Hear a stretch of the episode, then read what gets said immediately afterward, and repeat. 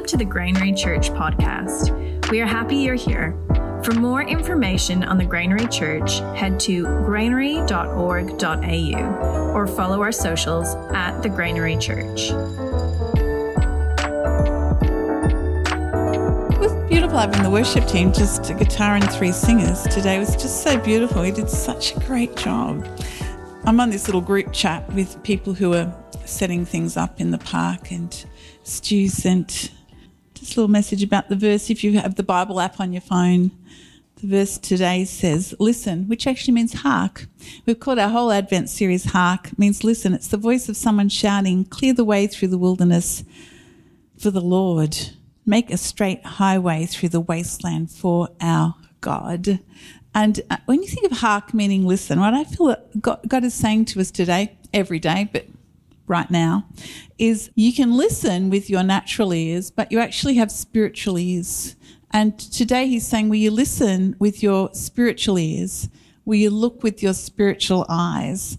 And how do you do that? Well, this is the problem. You, you know how to listen with your own ears and you know how to see with your own eyes, but to actually exercise your spiritual ears and your spiritual eyes is something spiritual.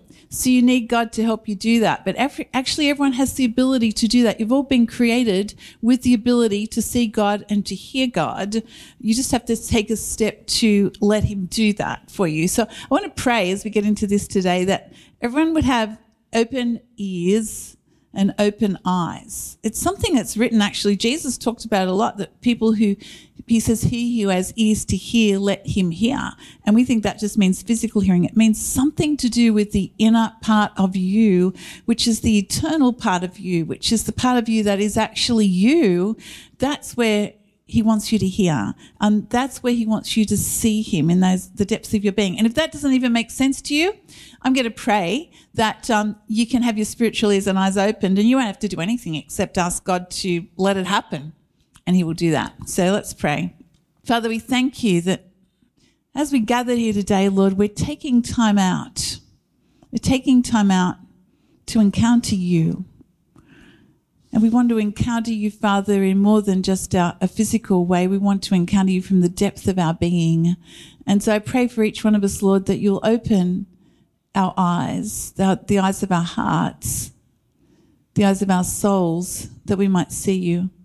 Open the ears, our spiritual ears, that we might hear you, that we might hear your voice speaking deep into our the very depth of our being. And, and as we sit here today, Lord, we know that we are encountering, encountering the one who made the heavens and the earth, who sets everything into motion. And we sit here knowing, Lord, that we are one of many billions of people on this planet and that many millions and billions have lived before us. And yet you look at each one of us today, and each one of us is precious to you. And you hold us in the palm of your hand as your precious, precious child. And so, Father, as we come to you today, knowing how much you love us, may we have our expectations increased. May the eyes of our hearts see you more clearly. May we hear your voice clearly.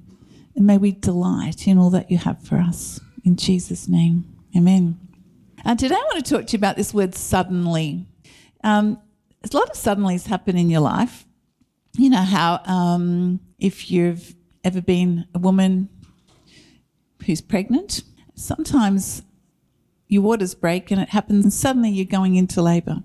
Or you're sitting at home and you're waiting for someone to come and sudden, suddenly they knock at the door. Or you're asleep and your alarm suddenly goes off and wakes you up or you go to a surprise party, but it's yours, so you don't know it's a surprise party, and you walk into the room and suddenly everyone's cheering and singing happy birthday or something to you. And there's all these suddenlies that happen in your life. And I'm sure everyone's had suddenlies, good and bad suddenlies. Suddenly a car appears in front of you on the road. Suddenly your baby starts crying.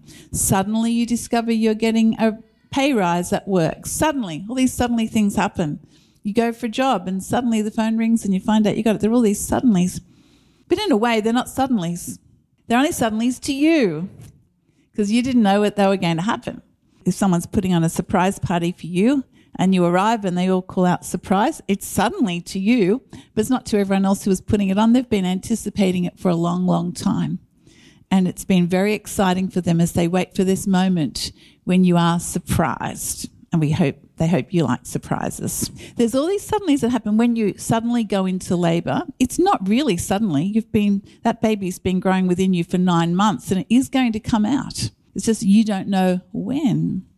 There are lots of suddenlies in your life and there's suddenly when your alarm clock goes off it wasn't really suddenly when you set it the night before the seconds start ticking down until it gets to that moment or like something that i've done every now and then put the plug in the sink and turn the tap on and then start doing something else in another room. And i go and i discover suddenly it was overflowing. It wasn't really suddenly. As soon as i put the tap in and the plug in and turned the tap on it was filling up.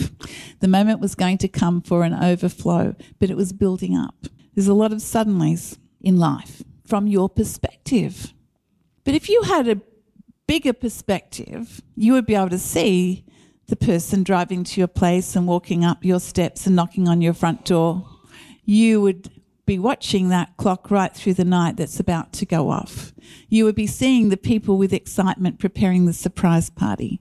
You would see that there was a plan happening behind everything, that everything is, is working together. And what God wants us to know today is that He is a promise keeper. And He wants us to constantly believe and expect the suddenlies. He wants us to have a more eternal perspective where you may not be able to see everything that He sees, but you know that He is a promise keeper who has a plan. And when we come to celebrate Christmas, we see this amazing plan that He has had for thousands of years coming into fruition. And it's not that he suddenly woke up one day and thought, I know what I'm going to do. He had a plan. But for the people who were becoming part of the plan, it was a suddenly.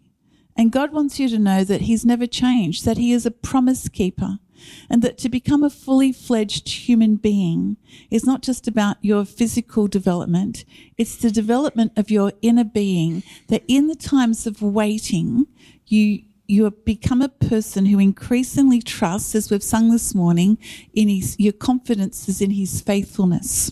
You rest in his promises, your confidence is in his faithfulness. And it's in that waiting period that that inner strength happens in you.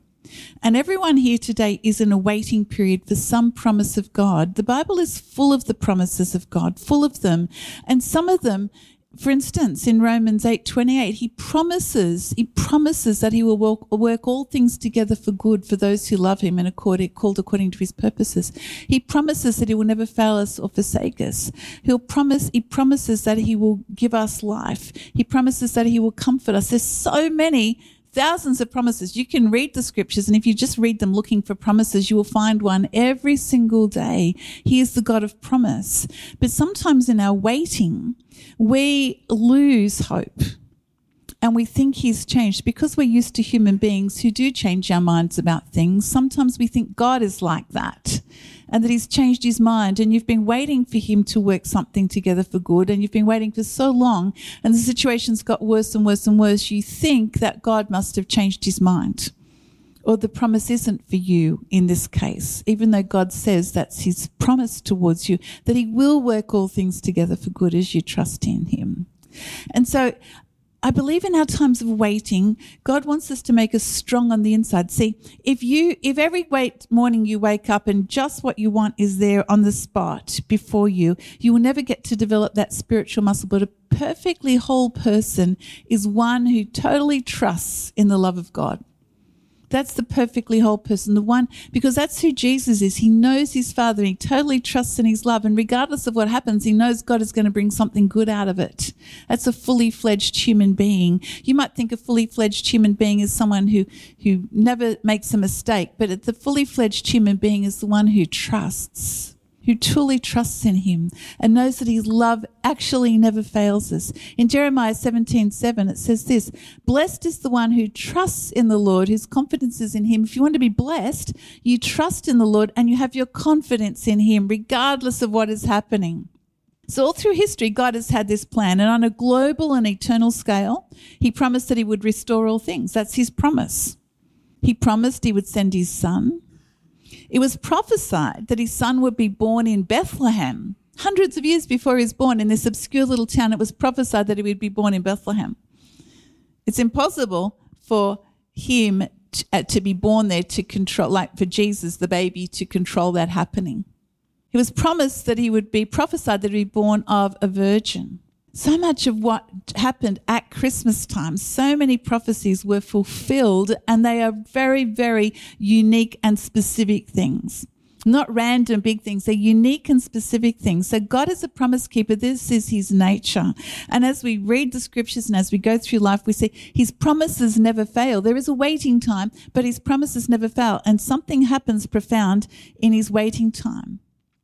There's a verse in Job 19 verse 25 if you've if you've ever read the book of job it's not one that you read for like this will be a fun little night's entertainment. I think i'll read the book of job because it's about someone whose life goes really really badly. It was going really really well and then it goes really really badly. And in that time of it going really really badly his friends try to explain to him that it's his fault that it's gone really badly which is not they're wrong because they, they have this worldview of things go wrong in your life. It must be because God's punishing you for something, which means they don't really know God. And Job, in the middle of it, says, But as for me, I know that my Redeemer lives and he will stand upon the earth at last. I know that he's going to work all things together for good, but I just love the way it starts off as for me. As for me. And I, I believe that one of the key things God wants us to get today is to ask ourselves, what is my as for me? Because I can be coming to church, going to my connect group, have family and friends who are followers of Jesus, and I'm relying on their faith. But God wants me to have my own. He wants me to have my own as for me, this is what I believe, so that you might believe or not believe. You might um, change your mind. You know, I might be good friends with you, and then one day you say, I don't believe anymore. But as for me, I believe that my Redeemer lives. My faith is built on my knowledge of Him alone. It's not built on anything else. And I want to ask you today, what is your as for me? Because sometimes when you're going through hard times and you're worrying, you need to say to yourself, what is this telling me about my as for me? It's telling me that I don't really have confidence that He's going to work this through. So I want to get down to our suddenlies and our as for me. And I want to go through the little story that many of you will be familiar with about, um, the birth of Jesus and the shepherds coming to see Jesus. Now, at our Connect group on Friday night, many of whom are here today, I came up with this, what I thought was going to be a fun little game. It was quite a depressing little game, actually. And everyone got quite upset by it in the end because it was a Christmas IQ test. And uh, it was about, you know, things like this Did Mary ride on a donkey? Well, the Bible doesn't say she did. She may have, but she didn't. So some people got that wrong. And um, lots of other things which you'll find out, which I'll share. Most of them are here today. My Connect group, not the things in the story, donkeys and mangers, they're not here. Because when you read it closely, you find there's some things that we've just seen in plays and movies and everything. It really doesn't make that much difference. But as someone wisely said in our group, it just shows us that you need to read really closely you need to own this for yourself because sometimes you discover what you've been just believing actually wasn't there in the first place. So, for instance, it doesn't say there was an inn. Did you realize that? We call, you know, no room at the inn, etc. There wasn't an inn. In fact, if you it, the, the word um, for that's used for no room is as a word from lodging. The Greek word actually means um, a spare room in a home when Jesus tells the story of the Good Samaritan, the word he uses then is actually like an inn, like a holiday inn or, you know, something like that that you would go to. It's a different word. In this case, is actually a room in a home. So it means there was no room in a home. And so what homes had though was like a room where the animals went into. Some of the homes in Europe still have those today that's attached to the house. And so someone's kindly said, you can sleep in there. It's very significant that this happened. So let's go through this story and see what God could be saying to all of us today.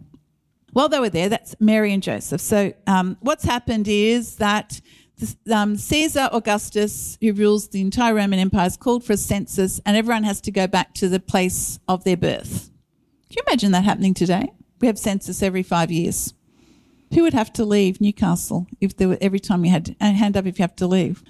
who would um, who would stay. Yes, not very many of us would stay, and uh, who would have to go interstate, and who would have to go overseas. Oh, a lot would have to go overseas.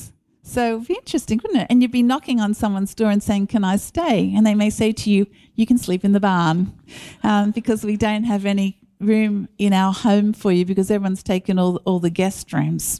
So they go to Bethlehem because that's where Jesus, that's where Joseph originally came from. And while they were there, the time came for the baby to be born, and she gave birth to her firstborn, a son. She wrapped him in cloths and placed him in a manger because there was no guest room available for them, just to prove my point. And the manger, the manger is mentioned here. Now, the manger is going to be mentioned three times in this few small verses, and this is very, very important. A manger is a feeding trough.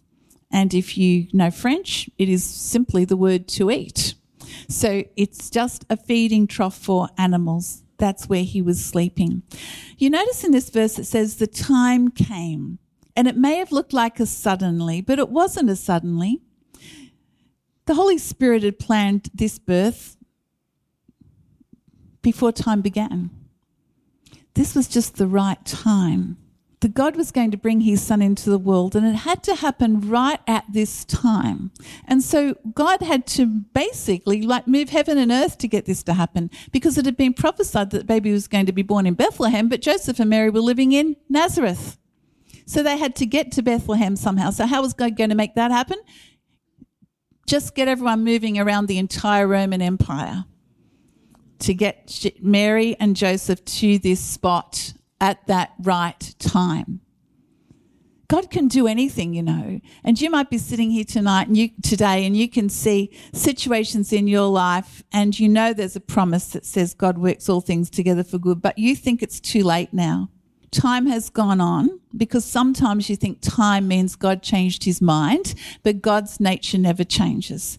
Time has gone on and you can't imagine how it can happen. And I'm here to tell you that if God can get the Caesar Augustus to move everything in the Roman Empire around just so that Mary could be in that spot, to give birth to Jesus at that time, he can do anything in your life because he could do that then, but he's never changed. The thing to know about God is that he never ever changes. And if he can do that again, move thousands of people around the Roman Empire so that Jesus can be born at that moment, he can do something in your life. And he's saying today, I want you to expect greater things.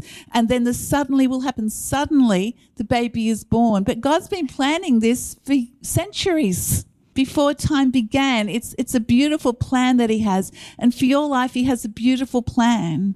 And he wants you to be expecting your suddenly, because it'll be a suddenly to you, but it won't be a surprise to him because he's been planning it for a very, very long time.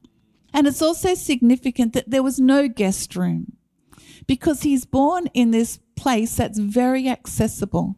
No one has to knock on the door of the house. It's very, very accessible. And God is giving a, a very strong message to all of us that He is accessible.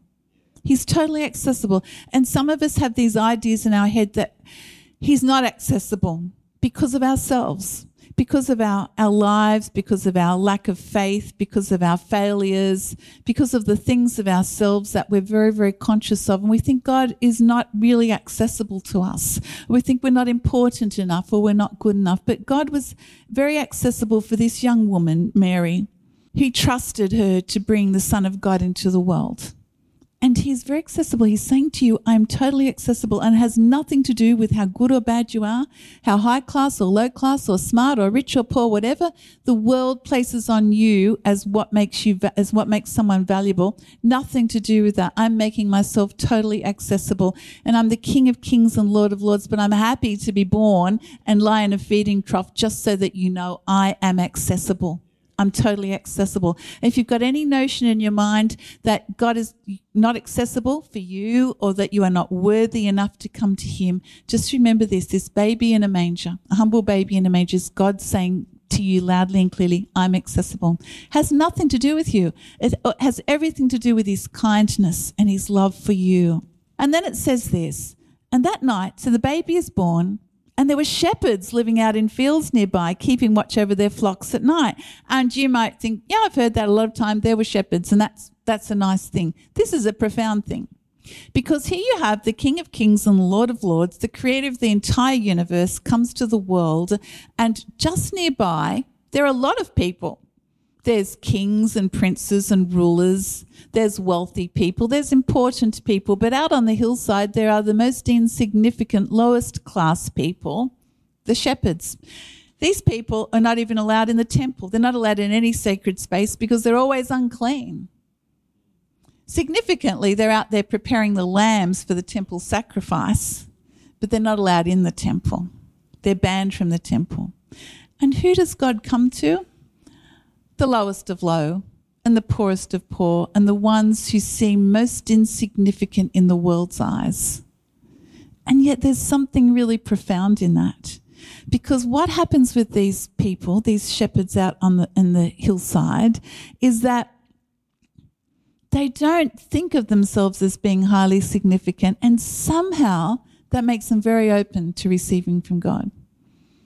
You can, in this world, be so full of yourself that you miss the King of Kings and the Lord of Lords.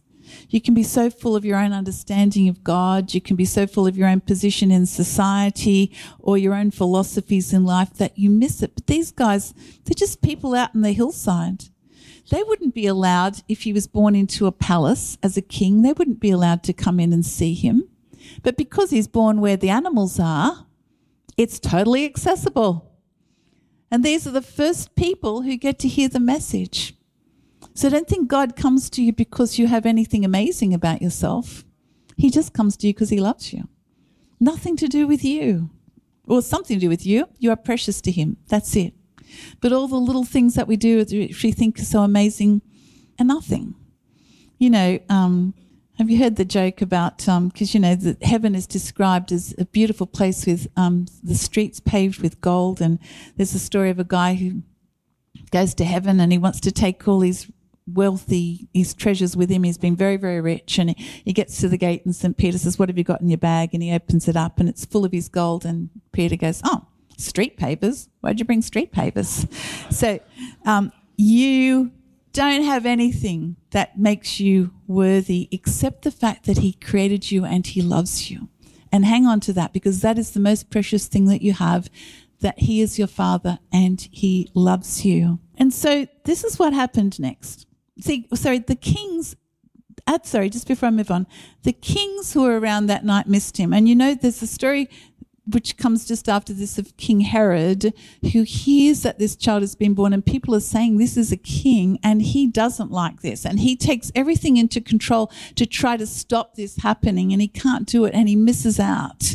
And there's a big picture here, a big comparison between those who think they have power and try to use it to control God, and those who know they don't have power and experience the power of God, experience the greater power. And so while these guys are sitting there, these shepherds, it says in verse 9 An angel of the Lord appeared to them, and the glory of the Lord shone around them, and they were terrified. Now, just to pause here, my Connect group here today will know this, the answer to this, but you all probably know it now because you read the verse. How many angels spoke to them? One. Just one spoke. Many people think it was thousands that spoke. Thousands sang, but one spoke. So when you have to do the Christmas IQ test, you'll get that one right now. One angel spoke, and they were terrified. Has anyone here actually ever seen an angel? One of my sons saw an angel, and uh, and there's probably someone here who's seen an angel. And um, the, the, amazing thing is, and actually one of my friends here who was in our Connect group then asked him about what the angel looked like. He was seven, and uh, as he described it, my friend said he described it like an angel in the Book of Revelation, not the angel on a Christmas card because the angels on the Christmas card have big wings and things like that. But if you read in the book of Revelation, they're not described like that. That was an amazing thing. But some people go, oh, no, it was probably this or this. You know people want to explain away amazing things that happen because they want everything to be explainable. The thing is, everything isn't explainable, and, and you know that. Like, 100, you know, there was a time when people were trying to invent aeroplanes, and people would think, how can how could you ever get something that would fly around the world? Well, you can, but they couldn't imagine it, so they thought it couldn't happen. When I was a teenager, my dad was doing some building work in um, Papua New Guinea, and my sister and I went up there one holidays with our family, and we stayed with the Bishop of um, Papua New Guinea in Port Moresby one night, and he was telling us about when uh, Mount Lamington in Papua New Guinea erupted, and for a couple of years after that, the the soil was so fertile that the sweet potatoes were like this. And I remember telling people that, and they go, nah, don't believe that. Well, the Bishop of Papua New Guinea told me the story, and uh, apparently he was there. And uh, people go, no, I don't believe that. Well, the soil was so fertile, things can happen, you know, and that's just a sweet potato. And so somehow we have this like a bit like Thomas in the scriptures. Unless I can see it, I won't believe it. But I believe God is saying, expect the unexpected. I'm the God who created the heavens and the earth. Like, where is the end of the universe? You don't know. What's it feel like to be in the middle of a star? You don't know. What's it feel like to sit on Mars or Jupiter? You don't know. So if you you got to remember you don't know everything. And you sound really silly when you say I don't believe that because you're basically saying the world revolves around me and only what I've experienced is reality. And it's a very narrow view of the world. And so an angel comes to them, and I really believe some of this is in the scripture to remind us that we don't know everything and we are called to expect the miraculous. From the very very start of this of this christmas story and then right through to the ministry of jesus it was all about the people who could believe for the miraculous. You see jesus saying to people your faith has made you whole. And he says when i come back will i find faith? And he said in his own hometown he couldn't do miracles because they had no faith. So he's looking for people who expect the miraculous. When the angel comes to mary and says you're going to give birth to the son of god he's looking for a person who will expect the miraculous. And if she says, no, impossible, he would have had to go to someone else. She says, How can this happen? And he gives an explanation which she probably doesn't really understand. So she just says, Okay, off you go. Let it happen. And she expects the miraculous. These shepherds expect the miraculous because they do something about it. And what about you? Do you expect the miraculous? Do you expect it, or do you think the world has to revolve around you and you'll only believe what you've seen? Because God came into the world to expand our horizons, to expand them. And so an angel of the Lord appeared to them, and the glory of the Lord shone around them, and they were terrified. But the angel said to them, Do not be afraid. Yeah, every time an angel appears in the scriptures, the people are terrified, naturally. And the angel always says, Don't be afraid. Because the angel comes from a realm which is very present. You just can't see it. It's not way, way up. It's very, very present. The Celtic Christians used to call places where you could suddenly experience, you see an angel thin places because it was like suddenly the invisible world becomes visible to you.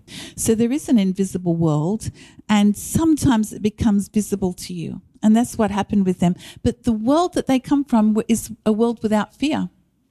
There is no fear in heaven except for the reverence of God, which is a different sort of fear. And he says to them, Don't be afraid. I bring you good news that will cause great joy for all the people. It says um, in this book, um, Metanoia, it's about um, repentance. The early church fathers and mothers, who were theological virtuosos when it came to exploring the boundaries of what can and cannot be known about God, were right to remind us that when dealing with the Lord of the universe, there is always more. Even in our best attempts, we never arrive at a totally comprehensive understanding of God. If anyone claims to have done so, then it's not God they have understood. Do you think you've got all your theology worked out? You haven't. Do you think you know God perfectly? No. If if you have, if you feel like you've got God in a box, God is saying, I don't know what's in that box, but it's not me. And a lot of us have this little box with a string wrapped up around it, and we think that's everything I need to know. And all you need to know, as uh, one great theologian, I think it was Karl Barth, said after all he'd studied, someone said to him, Out of all the, your studies and all the books you've written, what is the most important thing? And he said this Jesus loves me, this I know, for the Bible tells me so. That's what you need to know. You won't understand everything, but you'll know in the depths of your heart that He loves you. And so the angel says, Today in the town of David, a Savior has been born to you. He's the Messiah, the Lord. This will be a sign to you. You will find a baby wrapped in cloths and lying in a manger. So we get the manger again. The manger is really key here because it's a sign, because you don't generally find babies in mangers. So God moves heaven and earth to make sure that they end up in this particular space with a manger so that these shepherds can see the sign. And God will do the same for you. It, it, says in the scriptures that you will seek me and you will find me if you search for me with all your heart. And as you search and as you get into the scriptures and as you keep rejoicing in him, he will constantly give you signs. And this is a very important sign that is going to be lying in a manger. But a sign itself you know, if you're driving towards Newcastle and you see a sign that says Newcastle 10 kilometres, it's not Newcastle itself, it's a sign that tells you you're in the right direction. And when they see this manger, it's a sign of something greater. And God will keep giving you signs in your life of something greater. And then this amazing suddenly happens. It says, Suddenly a great company of the heavenly host appeared with the angel praising God and saying. Now, everyone in my Connect group will know now that this is not a choir, but an army. Yes, they're sitting over here. A heavenly host is actually an army. They'll remember that because most of them got it wrong the other night. Did you? Mm. it's very humbling. Um, it's an army. I didn't know that till the other night either. So, did anyone know that? A heavenly host is an army, it's not a choir. They're an army that sings really beautifully and uh, probably not just soprano, everything you could imagine. And it's very significant. Don't you think it's incredible that on the night Jesus was born, it wasn't just a choir celebrating, it was an army coming to do battle? I find that amazing. It's an army coming to do battle against fear, against hopelessness, against darkness, against sin, against all the troubles in this world. There's an army around us. And there's still an army around us. There's still an army fighting for you. And it was a suddenly to them because they're just sitting on the hillside watching the sheep. But it wasn't a suddenly to God. This was like a surprise party to him. He's been planning this for centuries and he's been planning it for this little group of shepherds for centuries. And he's probably laughing with delight as they are suddenly confronted with this enormous army singing praises to God. How amazing. And God has suddenlies for you as well. They didn't know it was happening. They're just sitting there going about their business, but they were humble and their hearts were open and they were ready to receive. And God is saying the same to you today. Are you ready for your suddenly? Are your hearts positioned for a suddenly? Because they say, Glory to God in the highest, they sing, and on earth peace to those on whom his favor rests. And I believe that his favor will rest on anyone who is ready to receive him because some people at that point wouldn't receive him. King Herod wouldn't receive him. He tried to kill babies just so that Jesus couldn't become the King of Kings and Lord of Lords. And you can try to kill him out of your life still today. But if you will sit still and surrender to him, his favor will rest on you. The favor of God will rest upon you. And when the angels had left them and gone into heaven, the shepherds said to one another, Let's go to Bethlehem and see this thing that has happened, which the Lord has told us about. And so here's a very significant point in the journey. They could have just had this amazing experience and then just said, Was that real? Because sometimes people have done that, you know, they've had an experience of God and then several years later they go, Well, I don't know anymore you've got to act on your experiences because it, it, was real. Or they could have said, well, it was great and it's really good news, but I'm pretty happy here just looking after my sheep. I don't want anything more in life. And they choose to leave the sheep, which is their comfort zone, behind. And God is calling us to do the same. You will have a comfort zone. And the comfort zone is not so much what you're doing, it's how you're thinking. Have you ever been with people who every time you talk to them, everything's negative? Like if it's cloudy, we don't like. If it rains, even in a drought, oh, it's going to rain this weekend. Yeah, well, there's been a drought. I think we no, but I had a party planned. You know, there's everything is negative. It's their it's their comfort way of thinking. They're used to it, and each one of us here today, you can look and think, yes, I know that person. It could be you, it could be you, but you do have a default way of thinking that's not there yet. So don't think your default way of thinking is perfect. The default way of thinking needs to be this: Jesus loves me and I'm going to be expecting the suddenlies and I'm going to be expecting the good things in life. I'm going to expect that no matter how long I wait, God will work all things together for good. I'm expecting that his promises will never fail. I'm expecting that he loves me with an everlasting love. I'm expecting this. And if you can have that expectation in your life, you are ready for a suddenly. And so they hurried off they found Mary and Joseph and the baby who was lying in the manger. And because they left something behind, they discovered what they were looking for the manger. There was there it was, the sign. And will you be willing to say to God today, change my way of thinking because your comfort zone is your way of thinking. It's not so much what you do, it starts in your heart and your mind. It's your way of thinking. What do you expect from God? What do you know about God? What do you believe from Him? And when they had seen him, they spread the word concerning what had been told about this child. And all who heard it were amazed at what the shepherds said to them. Because these guys are nothing. And they go off telling this amazing thing that happened. And no one is going to say that didn't, well, if you did say it, they don't care what you say. That didn't happen. It's like the guy telling me about the sweet potatoes, and people say that didn't happen. Well, it, apparently it did. And when something happens extraordinarily to you by the power of God, you will talk about it. You talk about it more than a nice philosophy or an idea because you experienced it and you know what happened and it was mind blowing and it changed your life. And you've got to keep remembering it. You've got to keep that in the forefront of your mind. Otherwise, you'll go back to your default way of thinking. Know, when I was in hospital a couple of weeks ago, I was very sick, and um, the doctor came one day and said, You're not getting any better. I think we're going to have to operate. And then she described the operation. I thought, I really do not want that. I don't want that. And so I did two things. I um, rang everyone I could think of to ask more people to pray. And thank you. Many of you prayed. And um, she said, We've got till tomorrow. And uh, your inflammation, inflammatory markers, whatever they are, Sarah, you can tell me in there, and Jane, my nurse friends, if they don't go start going down by tomorrow, we're operating. So I got everyone praying and I put my headphones in and I started listening to Joel Osteen to get an immediate faith boost because I needed, I felt God saying, You need an as for me. You can get everyone praying, but you need to say, As for me, I'm going to trust in the Lord. So I did that. And um, isn't it good that someone created headphones so you just lie there and meditate on that? And the next day they came and they say, Oh, your blood test is turned. And uh, I've told lots of people that because that's my, that was amazing it was amazing. And I'm praising God for that because um, it wasn't heading that way. And then the surgeon came at the end of the week and said, So, it really, really does look like you're giving me the weekend off. I said, I am you can go and have fun. And I'm rejoicing.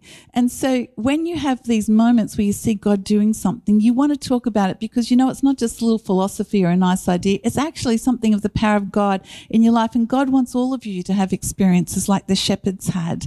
He wants you to have an experience where you could say, this happened in my life. And I don't care what you say. I know that God loves me and this is real. And so Christmas, the time of the Christmas season, I, I read recently, is the great magnifier. Not Christmas itself, but the Christmas season is a great magnifier. Mag- magnify means make bigger. You see, if you come to the Christmas season and you've got lots of family, you've got lots of friends, it kind of magnifies that. If you come to the Christmas season and um, you've got lots of money, it magnifies that. If you come to the Christmas season and you're lonely, it magnifies that. If it comes to the Christmas season and you're struggling, it magnifies that. And all these things become magnified in our lives and they become the big things in our life. But I believe that there's something bigger because you can, as they're magnified, you can see your great lack or you can hang on to these temporal things that you have. But when you look at Mary, after the angel left her, she sang this song and she said, my soul, that's the very depth of her, magnifies, it's her will and emotions, magnifies the Lord, and my spirit, which is the eternal part of her, rejoices in God my Saviour, for he has looked with favour on the humble state of his servant. From now on, all generations will call me blessed, for the mighty one has done great things for me. Holy is his name. His mercy extends to those who fear him from generation to generation till today. He has performed mighty deeds with his army. He has scattered those who are proud in thoughts of their hearts. And he has brought down rulers from their thrones, but has exalted the humble. And so when you come today, I believe God is saying to you, do you feel disqualified? Do you have trouble having faith? Have you given up on God? Have you been waiting for something a long time? Have you put God in a box?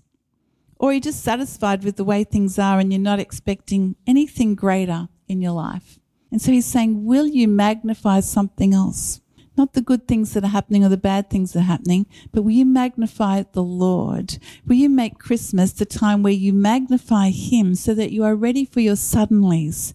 When you practice magnifying the Lord, it's like if you imagine um, Magnifying the Lord is a balloon in your heart and mind. It's getting bigger and bigger and bigger, and it's squashing out all the other things, and He becomes the thing you focus on. And it makes you start to believe for the impossible. Magnifying the Lord means mag- just remembering that He loves you, focusing on His love, rejoicing in His power, rejoicing that He never changes, magnifying that in your heart and mind. Magnifying the Lord gives you a truer perspective so that you can rise up a little bit and realize that the suddenlies that are coming are part of God's plan for you because He loves you. Magnifying the Lord every day leads to a daily trust in Him. Magnifying the Lord is the antidote to worry and to fear and anxiety. Magnifying the Lord helps you with forgiveness and overcoming bitterness and overcoming anger and overcoming disappointment. And so, what is your as for me? King David in, in Psalm 59 is in the middle of troubles, but he says, As for me, I will sing about your power. Each morning I will sing with joy about your unfailing love before he sees something happening.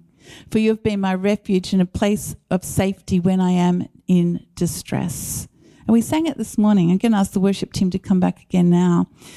We sang, I will rest in your promises. My confidence is your faithfulness. And then we sang, Turn your eyes upon Jesus.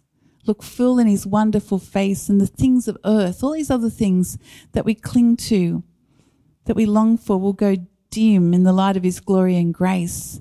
And consider what's your as for me. As King David said, I'll say it again, in the middle of his trouble, he says, I will sing about your power and I will sing with joy about your unfailing love. To magnify him makes those make those things bigger in your heart and mind, his power and his unfailing love. And then you will be ready for suddenly to happen. You don't know when it's going to happen, but you know you have a father who loves you he wants to do something extraordinary and he wants you to be expecting that sometime when you least expect it, your suddenly will happen. So let's pray. We thank you, Father, that you love us. And may we go away today knowing that you love us. And may you be magnified in our hearts and minds because our hearts and minds are full of this. You love us and your unfailing love and your power will never fail us or forsake us. And you are Father who delights in surprises.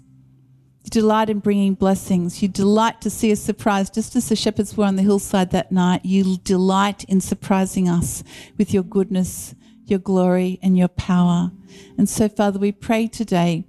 May we leave old thoughts behind and may our hearts and our souls and our minds magnify you. May you be bigger than any other thought. In Jesus' name, Amen.